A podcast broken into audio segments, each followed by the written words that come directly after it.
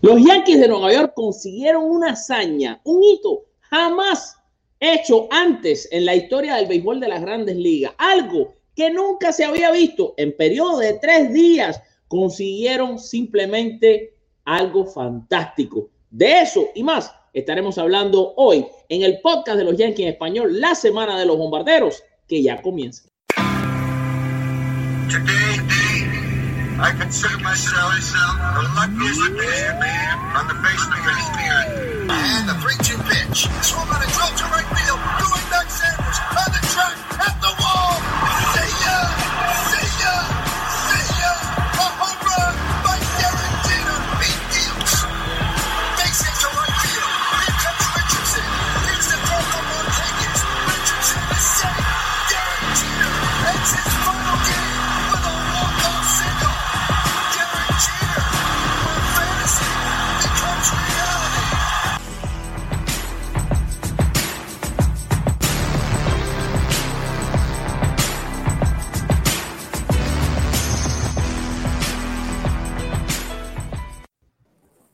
Saludos y buenas que tengan todos, familia bolera, familia yanquista. Bienvenidos al podcast de los Yankees en español, la semana de los bombarderos, porque los Yankees en tres días consiguieron algo, un día tras otro, que combinado ningún equipo en la historia del béisbol lo había logrado. Pero antes de decirles lo que es, ustedes no se muevan de ahí, tengo que presentarles el regreso, porque nos tenía ahí abandonado unos días, pero ya todos saben que era que estaba trabajando, estaba ocupado, pero ya regresa.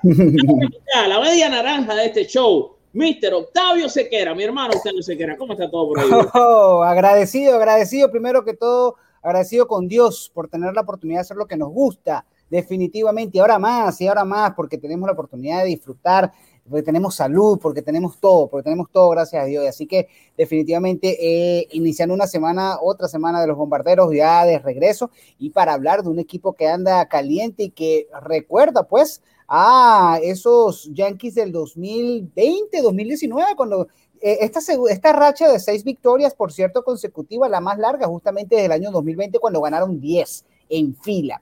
Estos son los verdaderos Yankees. Esta es la versión que vamos a esperar, o que, bueno, no, la versión que vamos a tener de Gleyber Torres, esta es la versión que vamos a tener del picheo abridor con 35 entradas sin permitir carreras, que también, por cierto, Alfred, la segunda racha uh -huh. más larga en la historia de la franquicia. Este equipo tiene rachas de 40 innings sin permitir carreras, pero esta de 35 es la segunda más larga también para los abridores de los Yankees, que creo que allí pues está. Y un saludo y un abrazo a Aroldi Chapman, que está siempre pendiente. Oye, sí, siempre a, quien, a, quien, le decía, Aroldi, si te siguen poniendo contra los Media Blanca de Chicago, vas a terminar ganando el sayón, porque va a ganar 20 juegos por lo menos. Ya tiene cuatro en la temporada, Aroldi, ¿eh? Así que vamos bien, vamos bien. Oye, me acabo de dar cuenta que tenía esto todavía puesto del estadio. me lo acabo de quitar en vivo, Dios mío. Eh, mira, el récord, porque no podemos, no, no, nos gusta estar dilatando las cosas tampoco y haciéndole uh -huh. clickbait ahí a la gente ni nada de eso. Vamos, ah, vamos a hablar claro. Nunca antes en la historia de las grandes ligas uh -huh. un equipo había conseguido en tres días consecutivos un no-hitter, un triple play uh -huh. y una victoria dejando al campo a su rival.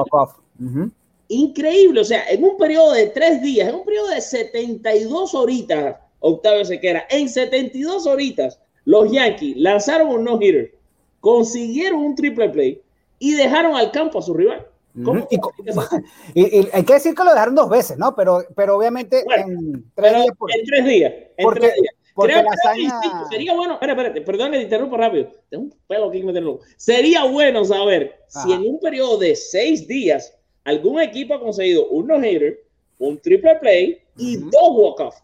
Sí, eso sería interesante. Eso sería interesante porque es que, bueno, el walk-off de hoy con un boleto, ¿no? El de Aaron Judge. Y el otro, eh, con Gleyber dando el batazo, el sencillo al jardín izquierdo para decidir, pues, eh, la jugada. Eh, esta, mm, esta, esta, este momento que, que, viven los Yankees está bien. Hoy fueron 14 mil personas, Alfred, en el Yankee Stadium. Poco a poco comienza a aumentar más la capacidad. Eh, sabemos que eh, todo en julio se espera que Nueva York abra completamente. De hecho, hay una campaña, sea que todo Nueva York es marketing. Eh, la campaña dice New York, o sea, no, New York, en vez de decir New York, es no, perdón, Now York. N-O-W, Now York. Ahora, ahora York. Ahora York, que es lo que están ahora vendiendo justamente para el mes de julio cuando abran por completo. Entonces, creo que. lindo cuando abre esa oh, ciudad. Oh, sí, sí, sí. No, espérate. No sabemos la belleza que, que, es y lo que se merecen ya regresar a, por lo menos en un poco a la normalidad, ¿no? y, como siempre van a ser protagonistas de todo por en supuesto. No, y además que cuando abra Nueva York, abre el país. Vamos a estar claros, es un reflejo. Es un reflejo del, del, del país. O sea, eh, abre Nueva York y Nueva York marca la pauta. Pero lo interesante es que desde el punto de vista anímico, los Yankees pueden entonces sumar esta sexta victoria, el picheo está respondiendo y lo que yo decía al principio lo quería traer a, la mesa era porque vimos a Gleyber, el despertar de Gleyber, ¿no? En la, más selectivo, se le está viendo mejor. Estamos viendo el picheo que está respondiendo, por supuesto. Estamos viendo a Chapman que ha sido dominante todo el año, o al menos estos primeros casi dos meses ya de temporada. ¿Quién no está para ti, Alfred, en el nivel que se espera? ¿Cuál es ese pelotero que no ha llegado a lo que estamos esperando? Para mí, antes de decírtelo, para ti, Gary Sánchez. Antes de decírtelo, tengo que parar todo lo que estamos haciendo, Octavio Sequera, oh, para darle ahora mismo las gracias infinitas a ADMS37, que es un súper fiel seguidor de nuestro programa. Nos acaba de hacer una donación. De verdad, mi hermano, ojalá y eso, eso que nos acaba de mandar se multiplique por un millón y que, y que además no solo en un millón, eh, un millón en el, en el del signo de pesos, sino un millón también de cosas buenas, de salud para tu familia. Gracias por hacer esto por nosotros. Nos ayudas muchísimo de esta manera apoyando el canal. Ahora, tú decías a Gary Sánchez, ¿no? Y, quizás yo para agarrar un pelotero que sea un poco diferente al tuyo, en cuanto a, no poner al, al, al, propio Gary Sánchez, me voy a ir, fíjate, te vas a sorprender, porque tú sabes que yo soy del, del team de él, pero me voy a ir con Brett Garner. Y oh. si bien yo sé que Brett Garner tiene un rol diferente en los Yankees de Nueva York, yo esperaba que hasta este punto Brett Garner iba a estar un poquito mejor. Mm. Iba a estar un poco mejor, iba a tener, y, iba, iba a, a, todavía ponerle a los Yankees, vamos a decir, la cabeza mala de, de, tener que pensar qué hacer con él. Claro. Porque estar rindiendo y realmente no ha estado a la altura de lo que yo creí en esta fecha iba a estar. Y tengo que decirlo, cuando uno se equivoca, tengo que decir, reconozco que le di mucho bombo y platillo en cuanto a rendimiento. La parte de líder siempre la va. La por supuesto. En cuanto a la parte de rendimiento, creí que Brett Garner iba a estar mejor en esta temporada. ¿Te parece, ¿te parece que Lemegio está en el nivel que esperamos? Yo creo que no, tampoco. No, para nada. Lemegio es uno que se puede poner fácilmente. fácilmente. Está bastante mal, de hecho, Lemegio. Porque lo que más me, preocupa de Lemegio es esto. No es solo que no está batiendo con hombre en base, que la pasada temporada fue el líder en toda la Grande Liga. No solo eso, Estoy viendo a Lemegio fallar rectas. Mm, yo también lo vi tarde. Lo atrasado con el bate. yo también, yo también. Así es que está fuera, está mal. Eh, está mal de timing. Está fuera de timing. Eh, eh, Exactamente. coincido contigo. Ahora, en, la, en lo que vimos justamente en el triple play, el segunda base que vimos fue a Rogner Odor. Lo estamos viendo mucho jugar a Odor. Que bueno, el regreso de Odor. Fíjate lo importante. Cuando los nacionales de Washington ganaron la Serie Mundial del 2018, ellos mismos le dieron un récord. Y ojo, que aquí no estoy sacando la bandera porque todo el que sabe del show sabe que yo no estoy con la bandera de Venezuela nunca puesta. Pero te voy a decir esto. Cuando los nacionales ganaron la Serie Mundial, los propios nacionales le hicieron una especie de reconocimiento simbólico a Gerardo Parra por su aporte de liderazgo dentro del clubhouse.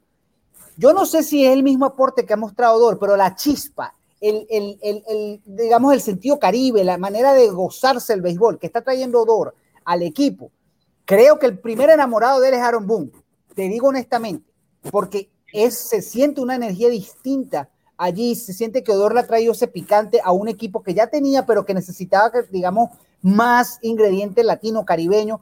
Y, ojo, esa combinación del triple P la vimos, pero, pero fabulosa, porque Urchela eh, en tercera una pared, eh, Odor se defiende muy bien en la segunda base y Gleyber está mejorando en el campo corto. Entonces tú dices, bueno, para esto fue que lo firmaron. Claro, porque entonces tienes a Mike Ford, que eh, ayer dio honrón, ayer sábado, sí, ayer sábado dio honrón. Enorme, por cierto, el más largo de su carrera. Sí, sí, eso de, de la era Y este, y tienes a Mike Ford que da honrón, tienes a Luke Boyd que te hace el trabajo.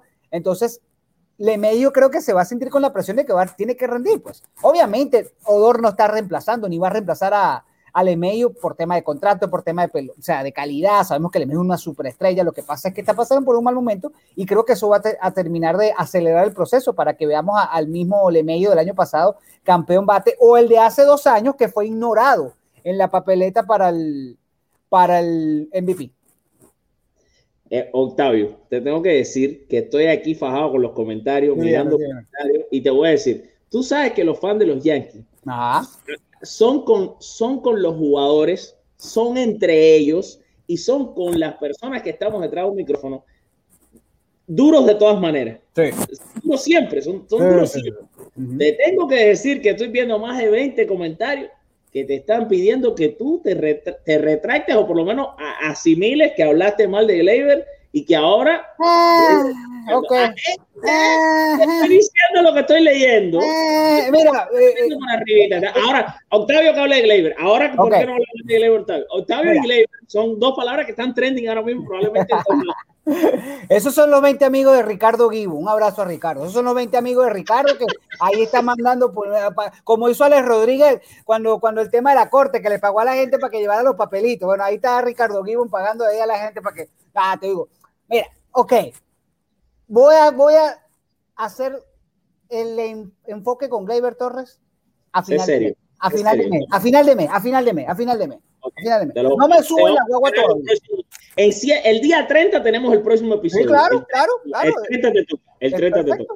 Cae perfecto porque cada día 30, bueno, te metí de 31, pero no importa, cae perfecto, ahí estamos, ahí estamos. Y créeme que le voy a decir, sí, sí, porque si es el despertar, si va a volver a ser el Leiber Torres, mi hermano, qué más felicidad me da que callarme la bocota. Hay ocho, ocho remolcadas en los últimos tres juegos.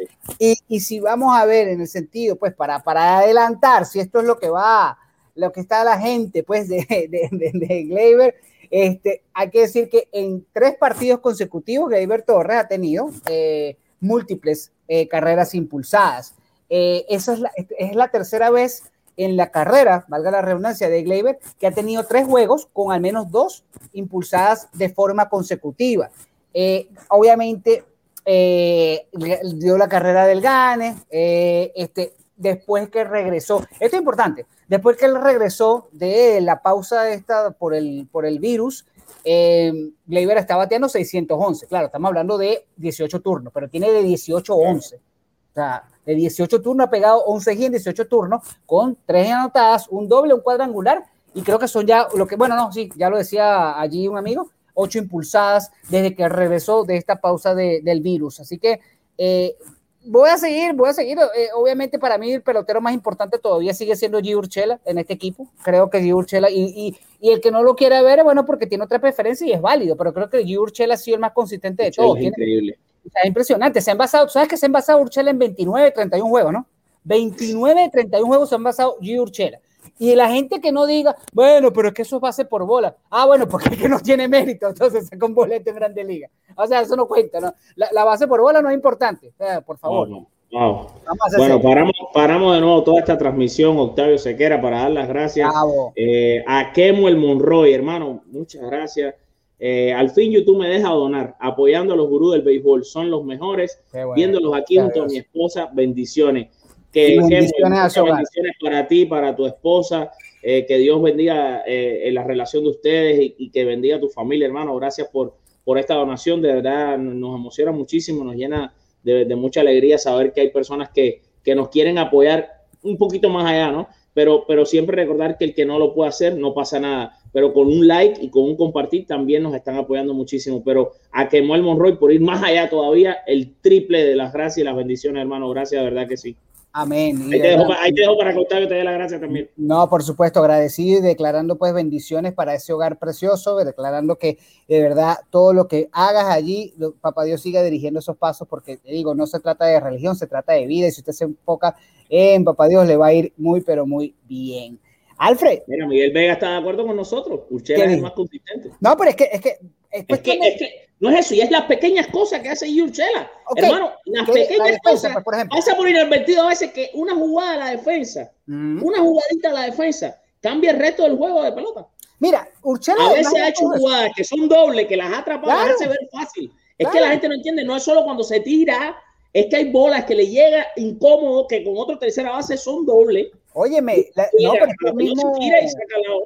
pero es que el mismo, el mismo bote pronto del, del short bound que le dio en el triple play. No fue una jugada fácil. Obviamente fue de frente, pero fue un short bound. O sea, eso pudo haber rebotado y que no sepa manejar un short bound, que hay bastante en grandes ligas que se ganan la plata sin manejar ese tipo de roletazo. Y fíjate que Urchela todavía y, mostró una, una, una, virtud excepcional a la defensa. Pero voy más allá. Si a ver, vamos Urchela en casa, en casa, en el Yankee Stadium, G. Urchela ha sacado siete boletos. Ok, eso me dicen, eso demuestra paciencia. Tiene cuatro dobles, pero todo, todo esto se ha envasado en 16 juegos de forma consecutiva en el Yankee Stadium. Y tú dirás, bueno, ¿eso qué, ¿cuál es la importancia? La importancia es que si vas a jugar en casa, es una estadística o un tipo como Urchela que te trae estabilidad defensiva y ofensivamente hablando, entonces tú sabes que te, encuentras con la confianza de jugar más en casa, defender tu, el Yankee Stadium y obviamente conseguir victorias que te van a hacer falta después en septiembre. Eso es lo que sucede. Urchela batea en el Yankee Stadium 316 y te digo, son 57 eh, turnos, estaba revisando la estadística antes de entrar al show, de 57 turnos, 18 hits. Y, y, eso es importante porque eso despierta también lo que, lo que puede ser jugadores de rol. Clint Frazier, por ejemplo, eh, eh, pegó tres hits contra Chicago. Es primera vez que tiene un juego de tres hits, Clint Frazier, desde el año pasado, que lo hizo contra Boston. Entonces, uno dice, eh, que, el efecto colectivo o, el, impacto, colectivo que pueda tener Uchela se va a manifestar en el, equipo. Porque si a esto vamos, la ofensiva de los Yankees como tal ha anotado o ha, fabricado, como lo quieras ver, 18 carreras en el primer inning en los últimos 25 juegos. Usted comienza así con Gary Cole, con Tylon, que Tylon me parece que es un buen lanzador, y con Corey Kluber, que está luciendo muy bien y Dios lo proteja la salud. Si tú comienzas anotando, juego, anotando la primera carrera del juego, eso es muy, pero muy importante para que le des confianza a esta rotación, que yo creo que por eso es que se siente con muchísima confianza. Y voy a ir, Alfred, yo sé que tenemos siempre una, tú y yo, eh, la, la, cuestión planeada, pero es que eh, me, me, causa un poco de, de no sé si impresión o, o, hasta cansancio, Alfred, te soy sincero. ¿Por qué si esto, si vimos un no-hitter, de Corey Kluber, si vimos a Tylon hoy eh, dominando, si vimos a Gary Cole siete ponches ayer contra una ofensiva de Chicago muy, pero muy respetada, que no vengan a decir que los Media Blancas de Chicago son un equipo de autobús. Mentira, mentira. ¿Ok? Porque para empezar, que José Ariel Abreu es hoy por hoy uno de los mejores bateadores, uno de los mejores peloteros de grandes ligas, por si acaso. Fácil. Fácil. Que te tengo una pregunta a ti rapidito. ¿Crees que es el mejor cubano en la historia de Grandes Ligas? Me lo contestas después. Bate. Después, después, después me lo dices. Porque por ahí viene, por ahí está, por ahí está. Ojo, ojo. Respeto a nuestro amigo Tani Pérez, Salón de la Fama, pero, y te digo, los cubanos nacidos en Cuba, para que no me vengan a salir los amigos que, bueno, sí, sí. te digo por esto. Pero quiero llegar a. nacido en Cuba y que haya jugado béisbol en Cuba. Eh, hay algunos que nacen y vienen muy chiquitos, de eh, meses o chiquititos. Vamos a hablar de los que nacieron en Cuba y jugaron en Cuba. Pero Abreu está ahí, pues Abreu está ahí. Mira, en esa lista. Ahí te voy a decir, tú me dijiste que ahí era puesto, hay que aguantando la boca. No, no, no, está bien, pero, pero, es que es una lista que tiene a Abreu, tiene a Chapman como lanzador, tiene al Duque como lanzador, o sea, son muchos. Pero bueno, a donde quiero llegar con esto, Alfred, ¿tú crees o qué te parece a ti? Porque yo estoy cansado del tema. ¿Por qué todavía la disyuntiva de quién es el receptor titular de los Yankees? con un picheo como está funcionando, como está funcionando con Higashoka, hasta dónde llega el punto de, bueno, eh, todavía, es una, todavía es una pregunta que Higashoka sea el titular de los Yankees, todavía es una pregunta. Sí es una pregunta porque fíjate que ellos, hay, eh, Sánchez, supuestamente cuando tú eres un catcher de banco, tú solo juegas el día que el catcher titular no puede jugar o que lo vas a descansar. Pero Sánchez ha tenido juegos en los que Gachoca no ha tenido por qué sentarse y lo han puesto. Tú puedes decir, no sé qué decir, que yo en este momento siento que los Yankees tienen dos catchers. Pero de, igual. Pero es que mira, yo, yo, no de igual. Eh, todavía Gachoca sigue teniendo un poco más. Desde que Aaron Moore lo anunció. Sí, sí, pero si tú miras, creo, y desmiénteme, en los últimos como 12 juegos de los Yankees, y Gachoca ha recibido como 7 o 8 y Sánchez los otros. No es que en los últimos 12 juegos Gachoca ha recibido 10 juegos, un ejemplo. Que es lo normal cuando tú tienes un caché de todos los días. No, sé, no sé si me entiendes lo que te digo. y Gachoca está de titular, pero Gary Sánchez no es el clásico backup catcher que no juega casi nunca, sino que hay juegos en que boom, por, por, el iPad decide poner a, a, a eso voy, a eso voy. Bueno, te lo pongo en un deporte. Por el matchup que tiene con el pitcher, lo, lo conozca mejor. Ajá, pero te lo pongo en un deporte que tú manejas muy, pero muy bien. Y por cierto, esperando ya que arranque la temporada, eh, otra vez el fútbol universitario. En el fútbol americano, si esto fuese el fútbol americano, ¿tú considerarías que Gachoca es el coreback titular o que hay dos corebacks titular? Que hay dos corebacks. ¿Todavía? Ah, bueno, ok. Ah, ah, todavía. Ok, yo creo que, que Gachoca sería un coreback titular porque creo que Gary Sánchez cada vez más se acerca al Sí. Yo creo. Oh, es, una opinión. Es una pero, opinión, pero si tú lo traduces a fútbol americano, estás teniendo juegos en los que estás sentando a tu coreback titular para poner el backup por claro. No, no, no. No, no, no. La razón es, la razón es, la razón es, en mi opinión, porque el, como tú decías al principio, porque el, el backup está jugando cuando el otro ya no puede, o sea, porque obviamente ya no te da. Lo que pasa es que en el fútbol americano juegan una vez a la semana y quizás el ejemplo no es el mejor. Eh, se aplica un poquito más al hockey, que son, hay dos porteros y entonces es más o menos como esto pasa. Pero independientemente de eso, yo lo que, lo que, o sea, mi inquietud es que si esto todavía está en debate para Aaron Boone o, eh, o, o, quizás ya es una decisión que vamos a ir eh, viendo eh, escalar progresivamente. Es decir, ya aquí a junio, definitivamente ya Gary no va a ser el, catcher, o tú crees que, o sea, que si le están dando ese, Depende de que cuando a Gary le den las oportunidades bate. Mira lo que te quiero decir con esto. Yo tengo la opinión de que si ahora, este, este es como, no es, no es tanto, bueno, no es tanto mi opinión como mi intuición. Eso es lo que quiero. Eso es lo que yo quería ver, porque tú sabes. A Gary lo ponen a jugar el martes y Gary Sánchez mete dos honrones. Y a lo, lo vuelven a poner a jugar a lo mejor el viernes. Y batea de 3-2. En la otra semana siguiente, Gary Sánchez vuelve a ser el caché de los gente. No sé por qué yo tengo esa intuición. Claro. y te digo si Gary empieza a batear, le va a sentar a Gachoca.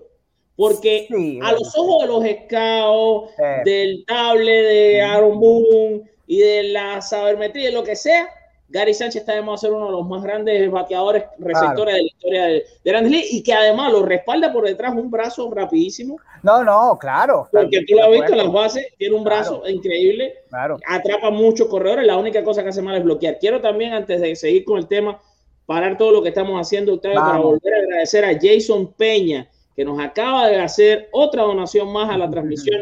Gracias, hermano. Muchas bendiciones para ti, para toda tu familia. Gracias por por hacer esto, por ayudarnos. Eh, de verdad, de todo corazón, hermano, muchas gracias por la donación que nos acaba de hacer. De verdad que sí. gracias, muy, agradecido. De verdad que sí, gracias a Jason, de verdad. Y bueno, que sigan las bendiciones también, como dice Alfred, que se le multiplique en todos los sentidos eh, para él y para toda su familia. Muchísimas gracias por tomarse, inclusive Alfred, gracias por el tiempo que nos dedica para vernos. Y después cualquier colaboración, bueno, ya eso es un bono bastante agregado. Óyeme, y si te hago esta pregunta, Alfred, si tú, porque, obvio, Gary Cole es abogado. por sacarme alguna información para después, quote me, hacerme la cita como no, la famosa. No, porque tú sabes que esto, esto es una conversación. que yo me muestre Tim Gary. Yo en este caso no estoy ni Tim Gary ni Tim Irachoka. Creo que Irachoka se ganó estar ahí como titular. Ah, se lo ganó. Yo también, pero, pero tengo la visión de que Gary Sánchez puede recuperar su trabajo. a eso voy, a eso voy, porque Gary Cole es abogado de por Higashoka eh, Kluber se siente bien con Higashoka. ¿A qué lanzador puede apoyar Gary? Eh, digamos, ¿qué lanzador? Bueno, con Montgomery lo ha hecho bien. pero tú crees que Montgomery, Pero tú crees que cuando regrese Luis Severino, Luis Severino se lleva bien con él. No, no, no. bueno, de acuerdo. Pero tú crees que Montgomery, tú crees que Montgomery va a decirle, mira, boom, este es mi catcher, como lo hizo Cole con mi No, Montgomery no puede hacerlo, Montgomery no es nadie, no que va a hacerlo. Eso te voy. pero no seas malo tampoco, el muchacho está creciendo. Tú estás como... No, iba a ser un, pichazo, iba a ser un pichazo, pero todavía, todavía tiene que ir a, a, cargarle las maletas ahí a Cole y a Kluber, ¿bien? Claro, claro, no, no, no, y, y, estamos de acuerdo, estamos de acuerdo. Y ahora, Severino Germán, porque por tema de... de, de, de, Germán, ellos se entienden, eh se entienden entre ellos y él le, ha recibido bastante a Germán. Sí, sí, sí, sí, sí.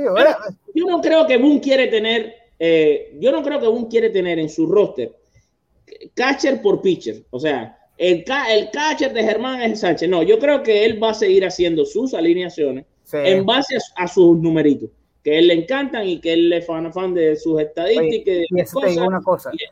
Además, él cambia mucho la alineación, la cambia horriblemente. Eso para mí no es nada bueno, te soy sincero, porque entonces en playoff la tendencia se va a repetir y ya visto lo que pasó con los Rays en la serie divisional el año pasado. Esa cambiadera, eso para mí no es nada, pero nada bueno, te soy sincero. Definitivamente. Oye, ahora nos vamos con un segmento, Octavio, que en tu ausencia llegó a este canal, a este show y llegó para quedarse. Porque nosotros no solo hablamos de los, de los Yankees ya crecidos, de los que tienen barba, bigote, también nos gusta hablar ahora de esta sesión que, que ya se, se, se, va haciendo parte de este show y es la sesión de los Baby Yankees. Ah. Acá con nuestro querido Raúl Ramos, que está conectado ya con nosotros. Raúl, con las buenas noches, mi hermano. ¿Cómo tú estás? Ahí, eh, Raúl, toda la semana para los que nos están, eh, los que están enterándose de este segmento hoy por primera vez o nos están escuchando mañana a través del podcast que pueden disfrutar en lasmayores.com y en Yankees Baseball. Eh, Raúl toda la semana les va a estar trayendo un reporte, sea pregrabado o en vivo, aquí como ahora que lo están viendo ahí en vivo, sobre lo que está pasando en las ligas menores de los Yankees. La semana pasada tuvimos con nosotros, gracias a Raúl, a Robinson Chirino en una entrevista que nos regaló a nuestro show. Hoy Raúl nos va a hablar de los jugadores de ligas menores y nos tiene preparada una sorpresa especial para la semana que viene, que ya con esa sorpresa, te digo, Octavio, nos vamos a volar en vistas y en seguidores y en todo, porque va a traer a otro invitado más de lujo. Pero Raúl, buenas noches, mi hermano, ¿cómo está todo por ahí? Bueno, buenas noches. Gracias a Dios que ya llegó la seriedad, la seriedad a este programa, que ya Octavio regresó, hermano, qué bueno verte. Eh, igualmente, mi hermano, igualmente, mi hermano. Bueno, aparte, no, Alfred, tú sabes que yo te quiero, aunque haya. No, sí, sería. Lo están matando en los comentarios, estoy tratando aquí de cómo lo defiendo. bueno, pero es que nadie es perfecto, pero yo te voy a decir una cosa. Mira, yo era, yo era de lo, del team Octavio en cuanto al problema de Gleyber, de Gleyber Torres. Yo entiendo todavía, entiendo todavía que Gleyber es todavía un mejor segunda base que un shortstop. Bravo, pero que no te maten entonces, porque, no, porque ese es el crimen, ese es el crimen. No, no, mira, oye, en este negocio, en este negocio hay que tener criterio. Y cuando uno lo dice, lo dice bien o lo dice mal, hay que repetirlo, ¿verdad? esa, es la credibilidad, la credibilidad de uno. Pero es que, mira, ¿cuál es el problema de que yo haya dicho de que, señores, si usted tiene la oportunidad de buscar un cambio por Trevor Story y pasas a Gleyber a segunda, eso claro, te estoy hablando cuando empezó la temporada, cuando estábamos en el off-season. Pero entonces no, es que no es que se, es que se enamoran, Raúl, la gente se enamora, la gente se enamora, la gente se enamora y lamentablemente le toca el corazón. Los seres humanos vivimos enamorados, usted se queda, así es la vida. el amor, el amor. Arriba, vamos a dejar que Raúl haga su segmento. Vamos, bueno, bueno, mira, bueno, eh, mira, para empezar, eh, todos los equipos de los Yankees en las menores están jugando para 500 o están jugando para más. Vamos a empezar desde el equipo de Tampa, donde está cerca de, allá de, Alfred. El equipo de Tampa todavía, eh, bueno, Anthony Volpe está luciendo bien, empezó encendido, está bateando aproximadamente para un 250, pero el muchacho parece que es de verdad. Así que hay que darle un, hay que, hay que seguirlo a ver cómo va a ser esta temporada con el equipo de Tampa y nadie sabe, porque ese muchacho puede llegar a grandes ligas o puede ser incluido en un cambio para cualquier cosa que el equipo grande necesite, ¿verdad? Pero bueno, aparte de eso. Eh, una pausa, Raúl. ¿Volpe está de shortstop titular de los Yankees en, en, Tampa? Sí. Es el, es el de todos los días. Aquí lo estamos viendo ya. Anthony Volpe. Que es de aquí, eh, bueno, es de aquí de New Jersey. Vamos, a empezar por ahí. Mira, eh, después en el equipo clase A alta, ¿verdad? Que son ahora los Renegades. Antes era este, era eh, allá los perros, que decía los perros mojados. Pero bueno, Luis Medina, nuestro amigo, el dominicano Luis Medina, que pichó en Puerto Rico, fue el lanzador del año. Lleva 2 y 0. En cuatro juegos lanzados ha ganado dos, ha tenido dos victorias. Mira esto, en 18 entradas ha ponchado a 32 bateadores. Los bateadores le están batiendo. Dios mío, casi a un poche por inning. 0.86. Raúl, y, Raúl, y. Casi a dos poches por inning, man. Y, Raúl, el lanzamiento de él es la recta, ¿no? Lo que tengo entendido el Scouting Report. Sí, el, el, mejor, el mejor lanzamiento. el mejor lanzamiento, ¿no? Es la recta. Sí. Eh, tiene un buen cambio que lo está desarrollando. Mm. Ahora, el problema de él, un saludo a Luis, nos está mirando, porque no, Luis, tú no tienes ningún problema. Él lo que está trabajando es, es la localización. Antiguamente, si tú ves las estadísticas, eran un desastre, pero eh, él pudo hacer unos ajustes, los pudo implementar en Puerto Rico y lució muy bien. En la Serie del Caribe también lució bien. Y bueno, en, en, 18 en 18 y dos tercios de entrada ha dado nueve bases por bola. Así que estamos viendo cómo el control él lo está mejorando. Así que bueno, pero, pero bueno, eh, Luis Medina, si sigue como va, mira, no estuviese tan lejos de llegar al Bronx en cualquier momento. Pudiera terminar, pudiera ir a la clase a, a Somerset eh, al final de año. Y, entonces, en todo caso, el año que viene puede ser eh, empezar en AA y después ir a AAA. Y tú sabes que de AA a AAA es un paso al Yankee Stadium. Claro. Mira, en Somerset, el equipo está jugando para 13 y 5. Eh, Michael Beltre, que es outfield, está a, estuvo a un doble de batear eh, para, el ciclo. Este muchacho está bateando 300 y tiene 5 bases robadas y tiene 11 carreras empujadas. Mm.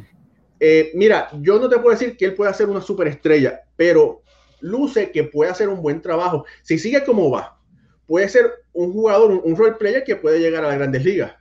Ahora, eh, está batiendo bien. Hay muchos jugadores en las menores que es como todo, ¿verdad? Como en las grandes ligas, que parece que el cambio de bola le ha afectado. En la AA no hay, no hay cambio de bola. Ahora, en AAA sí están usando la bola de grandes ligas. Por eso hemos visto un descenso también en el promedio.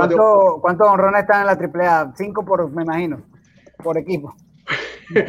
bueno, bueno, eh, eh, eh, se, está bateando aproximadamente un 2.40 global en la AAA. Que, es mucho menos de lo que se ha bateado anteriormente. Pero si tú lo ves en comparación con las grandes ligas, ha, habido un descenso. No, pero los que gozan con eso son los, de, los, los sabermétricos con el tema del Babit o el Babit, como lo quieran llamar. Porque entonces ahí es donde miren que, con qué potencia le pegaron a la pelota y entonces, entonces ahí sacan si la pelota no funciona o, la, o la o cómo se llama, o las nuevas estadísticas son eh, beneficiosas o no, porque ahí es donde viene el tema de que cómo le pegan a la pelota, que es el famoso Babi este, que me lo meten hasta en la sopa. Cuidado, cuidado cuando te meten las cosas. Mira, otro, otro, otro jugador, Glenn Otto, no te rías, Octavio, tú eres malo. Mira, Glenn Otto, sí.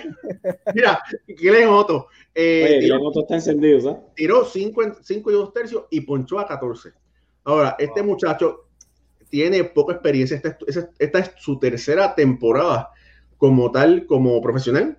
Acuérdense que el año pasado se perdió la temporada, pero bueno, hay que darle tiempo al tiempo. No le estén subiendo ya al Bronx. Ahora mismo los Yankees tienen ah, ¿verdad? Eso, hay que darle un espacio para ver cómo se sigue desarrollando. Pero, oye, son buenas noticias. Son buenas noticias que este, este muchacho haya tenido un buen juego. Hay que ver, hay que ver si puede lograr ser consistente.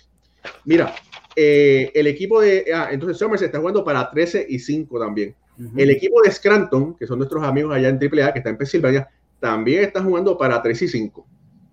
Eh, nuestro amigo eh, Dominico Haitiano, que había empezado en AA mm. quemando la liga, ¿verdad? Fue enviado a AAA hubo un pequeño ajuste donde estaba, en este momento no estaba tan bien, pero le, están le estaba pegando bien a la bola. Ayer se fue de 6-3 en el partido, hoy no jugó, así que bueno, eh, él tiene que, nada, eh, enfrentarse a, los lanzadores, él tiene que aminorar la cantidad de ponches que está recibiendo. Claro. Es un problema que ha tenido desde el pasado y si él puede tranquilizar la cantidad de ponche y hacer contacto a la bola, mira, yo entiendo que puede estar en, cualquier momento. Es que eso voy. Lo que tiene para empezar que quitarse la presión de que tiene que llegar a Grandes Ligas, porque todo el mundo le ha dicho que él es Grandes Ligas ya. Y entonces con eso se viene la, presión y con eso vienen los ponches, y ese es el problema que ha tenido hasta ahora. Oh, eh, sí, pero mira, tiene un buen guante.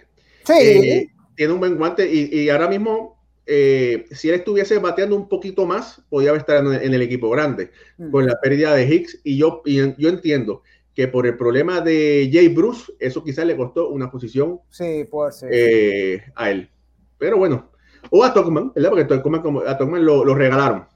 Eh, y otra cosa, mira, David García. David García había ganado el lanzador de la semana la semana anterior, pero el problema que pasa, ahora vuelve a ser inconsistente. Eh, tiró dos entradas, le mataron un honrón, eh, permitió, me parece, fueron cuatro carreras. Mm. Y ese es el problema de diversidad. Tiene todas herramientas en el cinturón, pero no la está utilizando correctamente. Parece que pierde el control y cuando él pierde el control quiere tirar la recta por el miedo y se la batean. Ese es el problema que tiene. Mm. Mm. Claro. Pero habría que ver, eh, Raúl, si esto va a ser un problema que los Yankees van a apresurar, porque siempre yo he dicho en el programa, y creo que Alfred ha compartido la opinión, no, sé la tuya, de que hay que olvidarse de David García para este año en Grandes Ligas.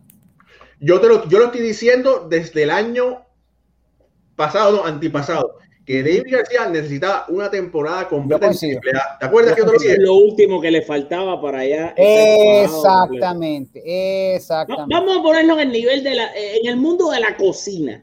A Gleyber le faltaba una pizquita de sazón ahí para echarle una, sazoncita, una cebollita, una zanahoria, dejar que, se reduciera para ya poderse comer ese filet miñón. No, y ojalá eso mismo se mantenga, ojalá ese mismo sartén esté frío con el tema de, de Domínguez. Jason Domínguez, porque si, si, lo apresuran también es otra locura. No, pero no lo creo que lo van a apresurar. Ojo al Peraza, Raúl, estoy esperando por. Tengo la foto lista de Peraza. Estoy esperando tu comentario de Ojo al Peraza porque el tipo la está destrozando. Bueno, mira, Ojo al Peraza eh, ha bateado cinco honrones, ha empujado nueve carreras, eh, nueve carreras empujadas. Y el, la estadística que le encuentro más interesante, 10 bases robadas. Wow. Tuvo un juego de dos cuadrangulares. Eh, y mira, eh, el equipo de los Renegades está jugando para 9 y 9, hay que darle tiempo a Oswald Peraza, porque tú sabes que si él juega a shortstop, pero si los Yankees entienden, pueden ponerlo a jugar segunda base o viceversa, ¿verdad? Mm. Eh, ese es otro de los muchachos que hay que verlo detenidamente esta temporada. Eh, hay menos equipos, hay mejor picheo general en, toda en todas las ligas menores y hay que ver eh, cómo ese año que fue eh, sabático para algunos peloteros los va a afectar este año. Mm. Antes que te despida, eh, Raúl, y regreses ahí a disfrutar de tu familia linda, solo te, te pido una cosa, aunque sea, aunque sea, déjanos una pista de ese invitado especial que va a estar aquí. por favor, no seas malo, porque no la alterado. Una pista. Bueno, mira, te voy a decir, es uno de los prospectos número 25 de los Yankees de Nueva York. Buenísimo. vamos a ser santísimo. Ok. Vamos a ver. entonces, pero, o sea, es que no quiero. Bueno, mira, está bien. Está entre los primeros 15. Vamos, vamos, vamos, para que hable español. Ah, bueno, ahí va. Poco a poco está soltando. No, no, tú sabes lo que pasa, que nosotros tenemos la facilidad, gracias a la, relación, a la relación que tenemos con los equipos de poder traer peloteros americanos, pero para el beneficio de todas las personas que nos ven que el 90% del idioma eh, primordial es la lengua de Cervantes, pues es preferible, ¿verdad? Que traigamos un, pelotero que hable español. Y entonces, por respeto a todos ustedes, pues no se trae, no se trae uno que hable solamente inglés. Pero, pero, pero, ¿verdad? Nadie sabe, ¿verdad? ¿Sabe? a no ser que sea Aaron George, ese sí lo vamos a traer un día. Aaron George lo trae así, habla chino, mi hermano. Muchacho, Aaron George, aunque, obvio Stanton. Ah, no sé Stanton, pero George sí. Mm. Mira, una cosa, una cosa. ¿Cuántos quisieran ver a Stanton? Vamos a ver en los comentarios. Ah. ¿Cuánto le gustaría ver a Giancarlo Stanton en una entrevista en la semana de los bombarderos? ¿Y a cuánto le gustaría ver a George? Vamos a hacerlo con los hashtags y así generamos muchos comentarios. Hashtag George o hashtag Stanton. Vamos a ver quién gana. Para que, yo creo que va a ganar George fácil. Vamos, vamos, a ver, vamos a ver los hashtags. ¿Cómo se eh, mueve? Mira, eh, mira, una cosa que te quería decir es que los Yankees tienen a un receptor de grandes ligas en el equipo de AAA, en, la figura de Robinson Chirino. Eh, no, es la primera vez que lo han hecho. Antiguamente tuvieron a Eric Kratz, eh, porque la receptoría es una posición que cualquiera se puede usar y te hace falta un, receptor de calibre para llenar un hueco. Ahora, Chirinos es el mejor de, de todos ahí defensivamente. Claro. Dios quiera y nos santigue el médico chino a toda esa alineación de, a todos esos peloteros de los Yankees, porque uno no quiere ver una lesión. Pero si Chirinos llega al equipo grande, está bien difícil entonces escoger. Bueno, este me puede hacer lucir a todos los, todos los eh, lanzadores a uno. Mm. Y esto, pues sí, los puede hacer lucir. ¿Qué, vamos a hacer entonces? Es verdad, es verdad. No, y por nombrar otro, eh, Jim Leiritz fue también eh, receptor de grandes ligas, bastante tiempo pasó en la AAA justamente Jim Leiritz, antes de subir en el 98 con aquel equipo que ganó 125 juegos. Es interesante todo eso y, te digo, eh, nadie quiere ver lesiones, pero uh, Chirinos es importante lo que tú dices, sobre todo que haya estado en el show, porque había mucha duda con respecto a si Chirinos pertenecía o no al sistema de los Yankees y qué planes tenían los Yankees para él. El hecho de que esté trabajando activamente te dice mucho, te dice mucho de que la confianza en el venezolano está allí y de que no está descartado para cualquier tipo de necesidad que venga. Yo, e, eso es una muy buena noticia, a mí me encanta porque es un muchacho que, eh, aparte de todo, es bastante dedicado y creo que puede aportar mucho a, este mismo, a esta misma rotación de los Yankees. Oye, una cosa que quiero agregar, rápido, rápido, una cosa que quiero agregar de Chirino. Chirino no va a estar con los Yankees en los próximos días. A partir del día primero de junio, Chirino es el catcher titular del equipo de Venezuela para los eh, preolímpicos, que yo voy a estar, y ya para ir poniendo la cuñita también, voy a estar cubriendo ese evento completamente, va a ser aquí en West Palm Beach y en Port St. Lucie, voy a, ya tengo las credenciales en mano y voy a estar en, en, en, los partidos y vamos a estar dándole una cobertura espectacular y única en nuestro medio con las bases llenas. Ah, Chirino es el cache de Venezuela y Aníbal Sánchez le va a pichar a Cuba. Ah, muy, bien, muy bien, muy bien. Oye, y de no haber sido por los Dodgers, creo que Pujol hubiese ido, ¿no? Sí, eh, Pujol hubiese ido por Dominicana. Este, estaba coordinando. Sí. Les digo, el equipo de los Estados Unidos es una salvada de equipo lo que llevan los, norteamericanos. Llevan a sus mejores, sí, llevan excelentes prospectos. Mm. Eh, desde Tristón, desde Tristón, que tú sabes que Tristón de Tristón es un salvaje. A, Karen Durán. Eh, además, con presencia veterana, como Matt Withers, que va a ser el catcher titular de los Estados Unidos. Eh, Tim Federowski está ahí, que es de Grandes Ligas. O sea, muy buen equipo han formado. Todd Fresher, el ex Yankee, va a estar ahí. un equipazo, Octavio. ¿Quién es el manager de Estados Unidos? El manager de los Estados Unidos es, eh, Mike Siosia. Mike, o sea, ya, ya, Sí, y perdió su trabajo. Ya, su trabajo porque perdió contra México. Contra México. En el Premier 12, yo fui el que narré el juego en el momento en el que, se conecta eh, Efraín Navarro, que deja el campo a los norteamericanos. Ahí perdió su trabajo. Pero los americanos están muy serios porque de este torneo sale solamente una plaza a los Juegos Olímpicos y los americanos, el, el que gane tiene la plaza segura en los juegos. Y el que, los que terminen segundo y tercero tendrán que jugar entre ellos en otro torneo a ver si se logra otro pase más. Este, eh, David Robertson, David Robertson está, me lo recuerda por aquí José Curet. David Robertson, ex Yankee, está entre los lanzadores del equipo norteamericano. Sí, y, David Robertson, ¿no? Que tiene un anillo con los Yankees en 2009. Primer evento internacional para Cuba sin la presencia del señor que, bueno, lamentablemente también para él eh, falleció, ¿no? Hace poco lamentablemente para él y su familia y, nosotros no le deseamos la muerte a nadie. Esa persona que murió era verdaderamente un, ser humano bastante, dejó bastante, vamos a decir, para no decir otras cosas. un tipo bien complicado. Yo te voy a decir una cosa, te voy a decir una cosa. Me sorprendió mucho, porque tú sabes, como dicen que hierba mala nunca muere. Y dije, wow, mira, bueno, pero tú sabes que también hubo dolientes en Facebook, sobre todo en muchas redes sociales, vi dolientes que gente diciendo que ese señor salvó el béisbol de Cuba. Eso es una gran mentira.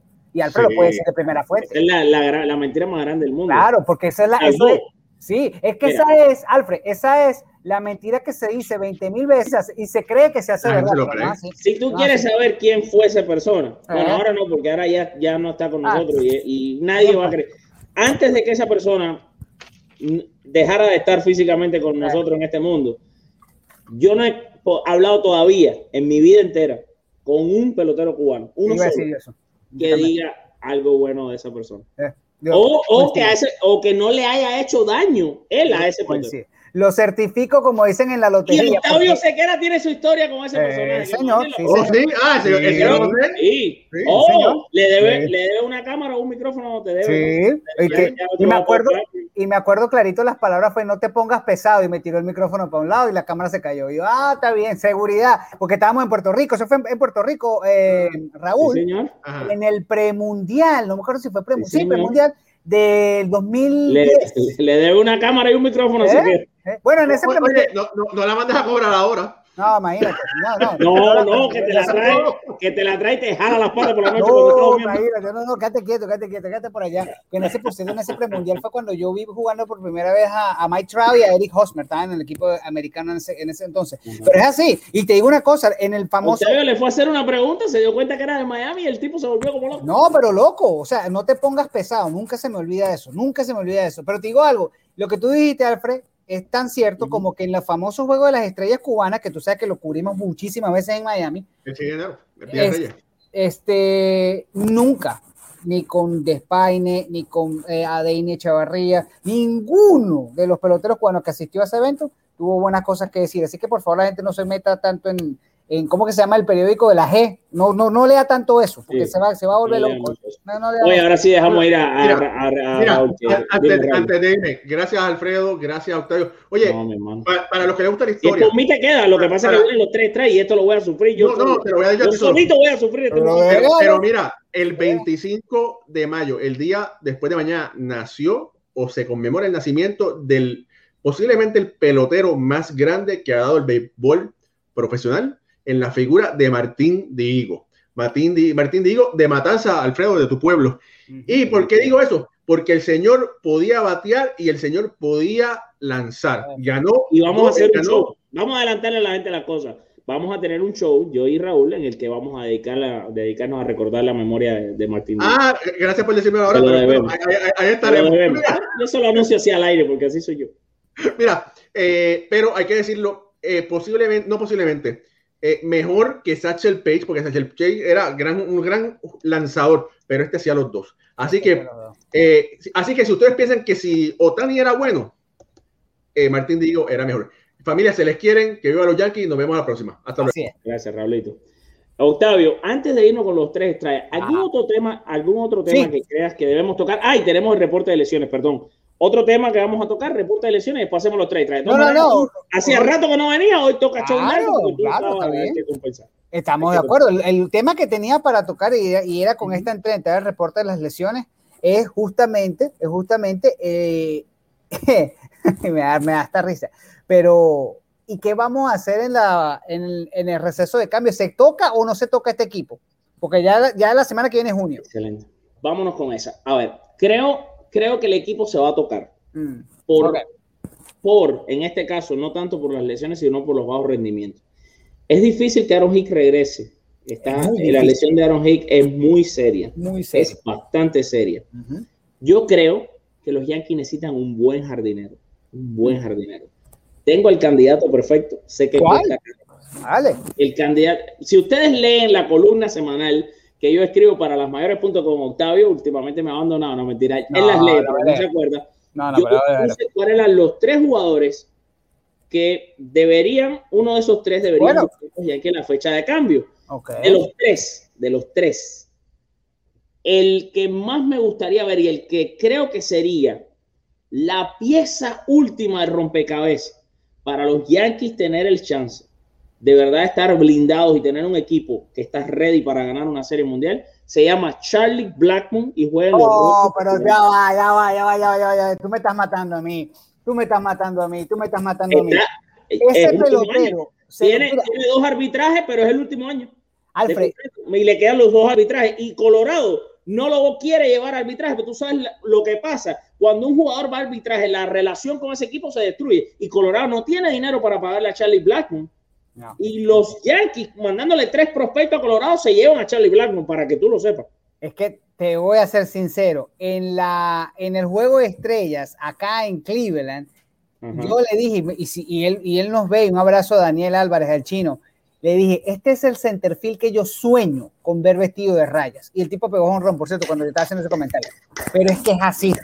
Ese es el centerfield. Después de, mira, este es el verdadero relevo de Bernie Williams para esta generación, que no se, habían, no se ha encontrado. Este es el tipo. Ese es el tipo.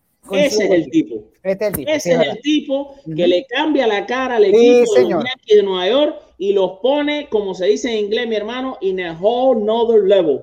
Sí. Y aquí el único problema, el único problema de esto es qué va a pasar con la barba de Charlie Blackmon. Pero como nosotros somos el mejor equipo de trabajo del mundo, y eso sí lo hay que decirlo, si, eh, llámalo alarde. Nosotros tenemos gente que nos apoya en este mismo momento, ya nos hacen llegar por vía WhatsApp Luis Gilbert López, escritor en español de los Yankees a ver, ¡Prácata! Ahí está Charlie Blackmon sin barba. Uh, ¿Eh? Así lo sería si se va para los Yankees. Ya está, papá. Ya está. ¿Qué más quieren? ¿Qué más ustedes pueden pedir a la vida de este show? En cuestión de minutos, segundos. Ya Luis Gilbert nos hizo ya la foto y la están viendo. Así lo sigue viendo. Nada mal, le queda mejor que la barba esa que parece, que parece un hombre.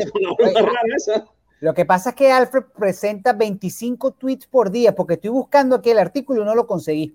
Pero bueno, pero sí veo que en Google. Bueno, sí, en el artículo está Trevor Story, ah, está Charlie Blamo, está Charlie Blamo, y está, que fue el que yo dije que probablemente podía estar quizás más real o que, y que le puede hacer mucha falta a los Yankees también, es Josh Hader. Ah, ok, Josh Hader. Porque, porque si tú te pones a pensar, los Yankees tienen un buen bullpen, pero no están tan blindados en el bullpen como en otras temporadas. Si te pones a pensar, tienen un Loaiza que es muy bueno, Britton que regresa y Chapman que está ahí, pero ahora esos tres, a esos tres, Green está bien, pero tú sabes, César está bien, pero si a esos tres tipos tú le pones ahí un Josh Hader como el setup de Haroldi Chapman, eh. entonces we're talking about business aquí. Claro, estamos, claro. Eh, estamos ahí sí los Yankees eh, se blindan, se blindan. Otra opción en los jardines puede ser Starling Marte de los Marlins. Oye, pero qué pelotero tan bueno. Último año es muy bueno, es uno de buen pelotero. de grandes ligas que Es el mejor pelotero de los Marlins, pero por lejos. Por lejos es el pelotero favorito de mi papá en este ah, momento, fuera de, de, la gente que juega en los Yankees.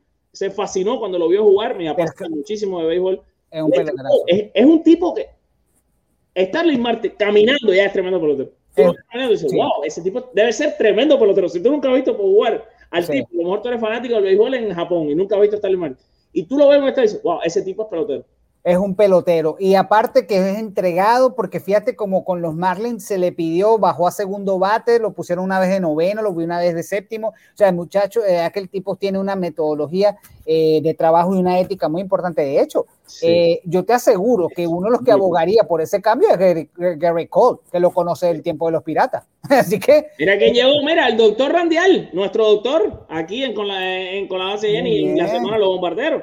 que si Dios quiere, nos vamos a estar viendo por allá por New York, que el, el doctor Randial va a estar dando el viaje va a estar dando el viaje de Colombia a New York solamente para vernos. imagínate. el orgullo que tengo yo de saber eso. Ah, qué genial. vámonos con las lesiones, ¿qué te parece? Aprovechando que está el doctor, vamos con las lesiones. Vámonos con las lesiones, aprovechando que se, conectó el doctor.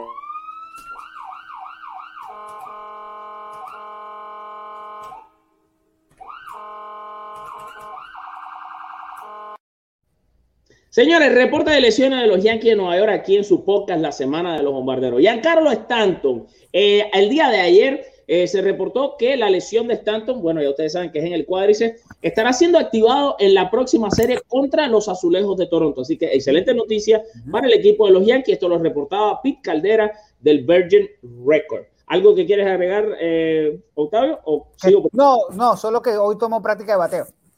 Ok. Zach Britton, que está en la lista de lesionados por 60 días, por supuesto, problema en el hombro, tirará una sesión de bullpen, el este, la tiró ya este domingo y podrá ya comenzar sus eh, juegos de rehabilitación en las menores justo después. O sea, ya mañana eh, o probablemente esta noche, Britton ya está viajando a lanzar. no oh, sé todavía si con la AA o con la AAA. Esto también lo Oye, pero, pero esto es buenísimo porque es que en el, en el, si ustedes se fijan en el video del triple play, Britton está, es uno de los primeros que recibe a, los, a los que entran al dogado.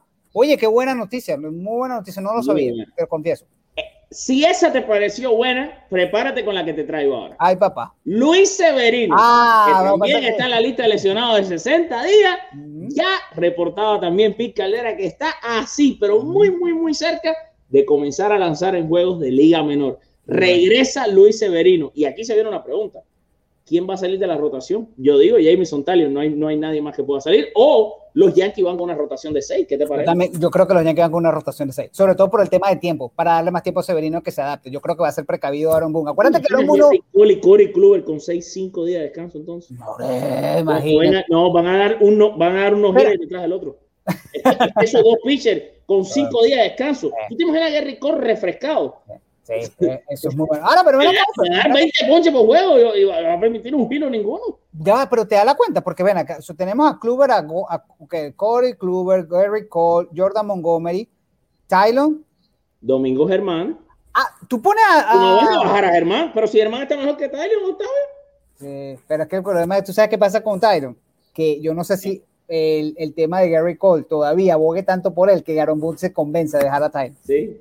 El tipo aboga mucho por, por, por o sea, Tyron, ¿tú no viste cuando Tyron el otro día contra quién fue? No, no, hace, hace un tiempo. Creo que las, una de las, ter, la tercera, cuarta salida, empezando la temporada de Tyron, este, Gary Cole fue en el dogado y lo agarró como que lo empuja contra, claro, son amigos, pero lo empuja contra el dogado y le empieza a dar consejos, está, está, está, arriba, arriba, arriba. Y Aaron Boone después le preguntaron y decía justamente que el coach de picheo de, de, bueno, no lo dijo tan, así, pero decía que prácticamente Gary Cole es un coach de picheo de Tyron. Eh, y realmente él confía mucho pues en lo que pueda eh, ofrecer allí. Pero no, yo te compro la idea. Tyron o seis, o seis abridores. O seis abridores. Y hablando por ahí veo los comentarios de Aaron Hicks. Mira, si los Yankees agarran a Charlie Blanco o a Starling Marte, estos dos jardineros, cualquiera de los dos que serían increíbles y maravillosos para los Yankees, olvídate de Aaron Hicks. Págale los, mejores, págale. los dos son mejores que Aaron Hicks. Págale lo que le debe y dile, Hicks, te pago lo que te debe. Y... Mira, Gracias por eso es como decía, eso era como decía el personaje, eh, ¿cómo se llama? El personaje eh, ilustre de aquel eh, Rush deportivo, eh, revista deportiva de la 1210, el señor Vikingo Martel. Toma Vikingo chocolate y paga lo que debe. A eso le que, que decírselo a Aaron. Mira, ya para cerrar, Darren O'Day, ya para cerrar, Darren O'Day, que estaba Ah, lesionado en el hombro, eh, hizo tiradas el, el sábado en la mañana en el Yankee Stadium. Oh. Reportaba Brian Hawk. Oh. Hablando de, hablando de, hablando de Rey Roma, Aaron Hicks eh, está en la lista de lesionados 10 días, va a recibir una operación y bueno, estará Ah, se pierde así que olvídate de Aaron Hicks, Se- no creo que regrese esta temporada. Entre otras cosas relevantes, porque hay varios jugadores, bueno, Ryan Lamar sigue en 10 días de lesionado, pero no hay... Oye, qué lesión tan rara esa de Lemar. ¿eh?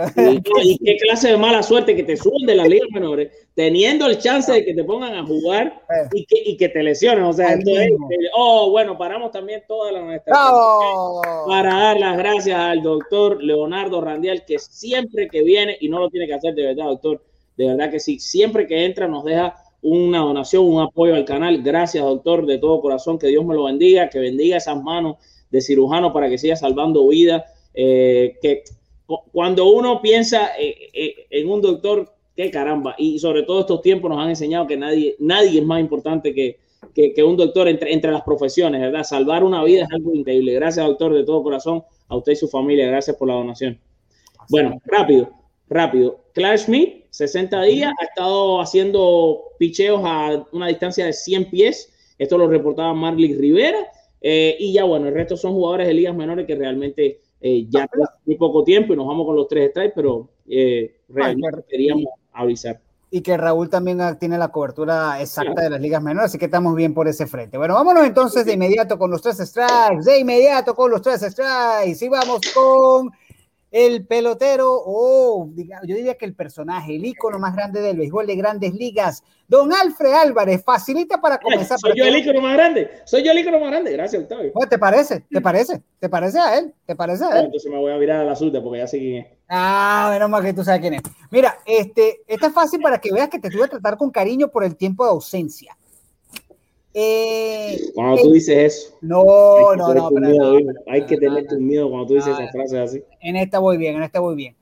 ¿En qué año, en qué año el sultán del gol, me da demasiada risa con la película, de, me da demasiada risa con la película de Sandlot. Ok, De Sandro. ¿en qué año ¿No quién es? Oh my God. ¿En, qué año Babe Ruth conectó 60 cuadrangulares? Así pues. 1927.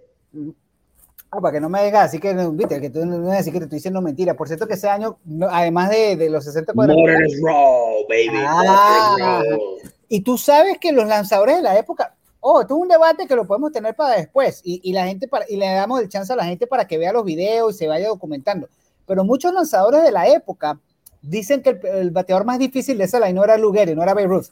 Muchos dicen eso. Y, y los que van más allá y miran incluso sabermetría, te dicen que eh, realmente hay dos jugadores de los, porque en ese, en ese Mother's Row se habla siempre de Rue, Gary, Tony Lasseri, eh, incluso Claro. Bob Musel, pero Eric Combs y. Mark Conning, que eran primer y segundo bateador, eran unos salvajes.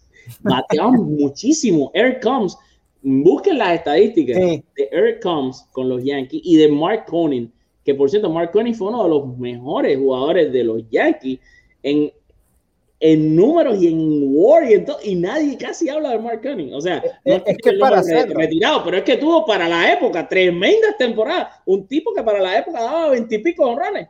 Claro. Y diez y pico honrones. ¿Cuántos tenemos nosotros con las bases llenas que cubren a los Yankees? Estamos nosotros dos, está Ricardo Guimón, Luis Gilbert y podemos invitar a Raúl de Comodín. Y, no, y Raúl, Raúl cubre los dos, los May los Yankees. No, no, es que por eso que por eso que le estoy diciendo de comodín, porque él se vende mucho, él se cambia la camiseta mucho. Vamos a estar claro también. Raúl también se pone la otra camiseta porque ahí le, le ofrecen su, su, ¿cómo se llama? Su mofongo en el palco de a prensa. Mí me han dicho que, a mí me han dicho que él va por la comida, pero esos, sí, son, sí, esos sí, son los malos rumores que hay en este show.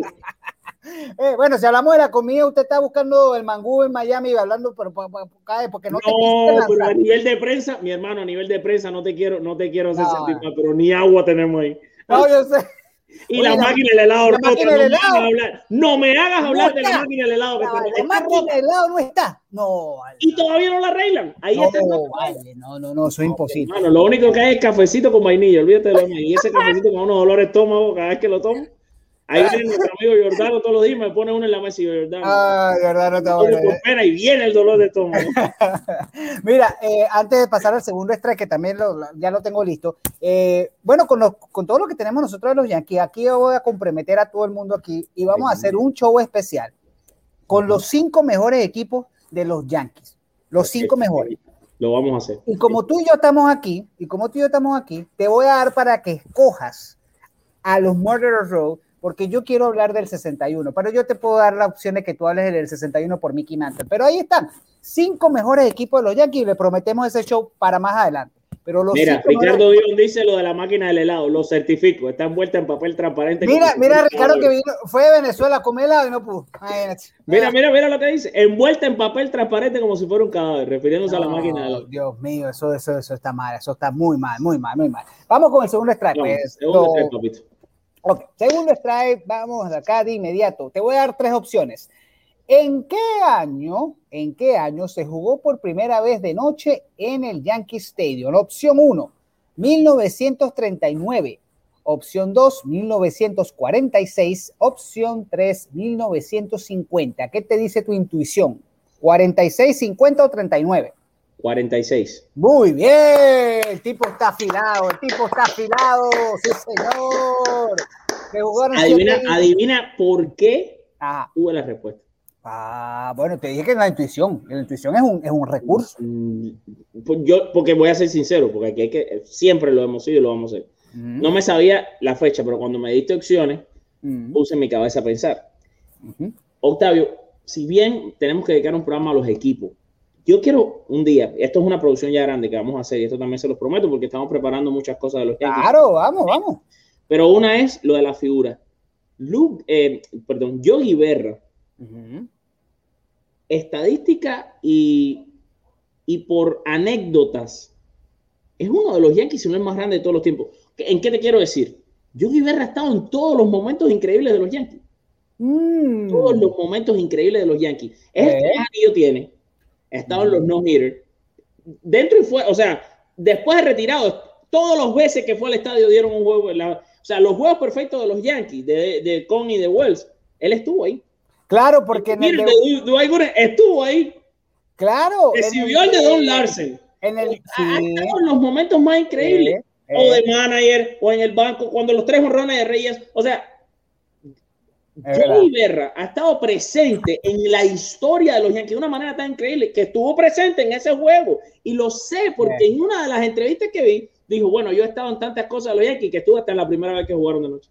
y tú sabes que Casey Stengel, una sí. vez le preguntaron, Casey, ¿qué te hizo ser el manager que fuiste? Y dice que nunca jugó un partido sin mi hombre. Y nunca dijo quién era. Y cuando, la, y cuando los estadísticos metieron mano, Casey Stengel nunca jugó un juego, nunca estuvo en un juego de manager sin Joey Berra. Wow, me so mira, ponchado ¿Te yo. esa estadística? No, no, estoy ponchado nunca yo. en su vida, porque cuando se fue de los Yankees y pasó a los Mets, Berra estuvo en los Mets.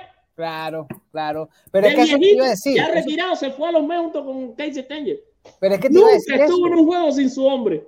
Me, me, ponchado yo porque hasta hace tres segundos que tú estás diciendo esto, yo tengo entendido por la historia, por videos y por lo que he leído y estudiado de los Yankees, el padrino, padrino, o sea, el, el, el, o el ahijado en este caso, de Casey Stengel era Billy Martin, que él se lo trae inclusive eh, para jugar, porque Billy Martin había dicho que no quería saber nada de béisbol y él se lo trae y se convierte en el mismo año, da el batazo para ganar, eh, perdón, en hacer atrapada un elevado en el infield y a partir de eso, el año siguiente, Billy Martin da un hit para ganar la Serie Mundial en el 53. Pero fíjate, muy buen aporte, muy buen aporte. Nunca jugué, busca las declaraciones para que nunca jugué un juego sin mi hombre. Mm, y de cierta manera siempre tuvo con él a, a Joey Berra. de una forma o de otra, lo tenía siempre con él. Es quizás el único momento donde, bueno, uno, eh, varios, pero eh, el único así significante que creo yo que Yogi Berra no debió, no debió, y esto porque hubo una pelea eh, con ellos y los Yankees. Él se peleó con los Yankees, fue en el no run de Gene Abbott, que fue en el 93. Creo que posiblemente ese se lo haya perdido. Porque te acuerdas que eh, fue cuando se separó. Creo que cuando lo de Gene Abbott estaba en la, eh, ese día estaba ¿Todavía? en la. Porque te acuerdas con una pelea. Mira, aquí está, mira, aquí está. ¿Viste? I never play. Aquí se lo estoy a buscar en, en, I never play a game without my man, by which he meant Berra. Increíble, hermano. Impresionante, muy, pero muy bien, muy bien. Y la última, el último, el último, el último, el último strike, el último, el último strike, sí, señor. ¿Qué bateador se le. Dale, que estoy haciendo ejercicio y me estoy poniendo musculoso. Ah, bien, estoy viendo. Eh, ¿Qué bateador, qué bateador se le conoce como el arquitecto de la masacre de Boston en 1978? El arquitecto de la El arquitecto, en, en, Boston lo llaman su nombre, la palabra de F en el medio. Ah, bueno, vamos a poner el pitico, porque no se puede decir. No se puede decir el pitico. Bucky. Dent. que después hay un bar, hay un bar, dicen que hay un bar. Sí, sí, sí, sí, sí, sí, Dios mío, esos bostonianos no, no, son segundones. Pero es que fíjate una cosa. Este, eso después lo adaptaron a Aaron Boone. ¿Sabes que Aaron Boone en Boston le dicen Aaron Effing Boone? Boone. Sí, ese es el nombre de él, Bucky Dent, por oh, supuesto. Pero, pero, pero no debe, pero por fuera dirá una F con, no, no puede decir la palabra. Por fuera o sí la dice. No, no, No, tiene la, tiene la, ¿cómo se llama esto? Ah, creo que son unos símbolos, los símbolos de exclamación, algo. Eh, oh, creo que tienes, sí, sí, sí. Pero sí, eh, eh, y de hecho, después de Aaron Boone en el 2003, fue lo mismo. Fue la misma comparación que. tiene un asterisco, ya lo encontré. Asterisco, ¿no? Asterisco. Sí, pero mejor ni lo pongo, no vaya a ser que por esto no se no, no, no, Pero sí, esto sí. Tiene el asterisco, tiene el asterisco, claro, claro. No, y creo que en el menú hay, un plato y todo. Y, ¿Sabes que vos tú bueno, oh, eh, la aficionados de Boston están acostumbrados a sufrir, eso es una, eso viene con ellos ahora, este, que andan alzados ahora, porque como están todavía arriba en la división, andan alzados, andan alzados. Vamos a ver qué pasa. Andan alzados. Ah, sí, señor. Oye, Octavio, muchas gracias por, por haber regresado hoy, haber sacado tu tiempo, estás súper ocupado, pero, pero también eh, consiguiendo muchas cosas a nivel profesional de tu carrera, a nivel personal, a nivel familiar. Eh, pronto vienen muchas sorpresas para nuestra gente, se las vamos a dar ahí para que, para que estén atentos, porque la cosa bonita que hemos formado una comunidad aquí en, Con la y en Que Pasa MLB es que ya la mayoría de ustedes no solo nos siguen desde el nivel de qué hablamos o qué comentamos sobre tal situación de los Yankees o del béisbol, sino que también nos siguen en nuestras vidas. Eh, nos mandan amistades en Facebook, nos mandan, nos siguen en redes sociales, en las personales nuestras, eh, que yo nunca pensé que mis redes personales como Twitter o Instagram las iba a, llevar tanto, o sea, no fuera de las redes con las bases llenas no seguía y he tenido que empezar a utilizar muchísimo también mi Twitter porque me he dado cuenta que las personas ya te, te agarran como parte de su familia. Yo estoy muy orgulloso de que nos tomen como miembros de su familia y se alegran cuando cumple año uno de mis hijos, cuando tú celebras algo con tu familia y eso es muy bonito.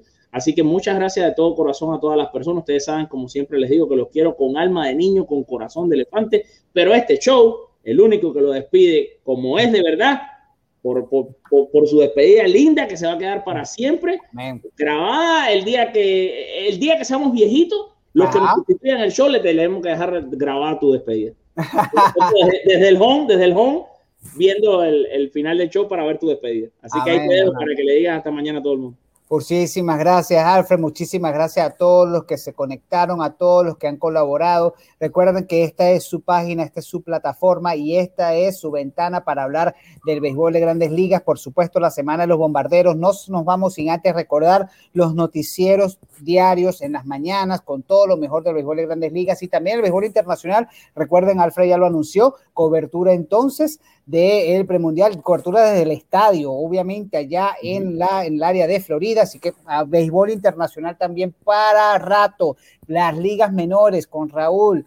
Ramos, todas las cuentas de Twitter, las cuentas de nuestros escritores de los Yankees, Ricardo Gibbon, Luis Giver, y todo el equipo de Con las Bases Llenas. Recuerden que estamos allí pues 24 por 7 llevándole lo mejor del béisbol de grandes ligas y también, como digo, entonces la pelota internacional. Pero lo más importante y el mensaje que esta plataforma quiere ofrecerle a ustedes, es que busquen de Papá Dios porque con Dios todo y sin Él nada. Dios me los bendiga. Chao, Octavio. Te.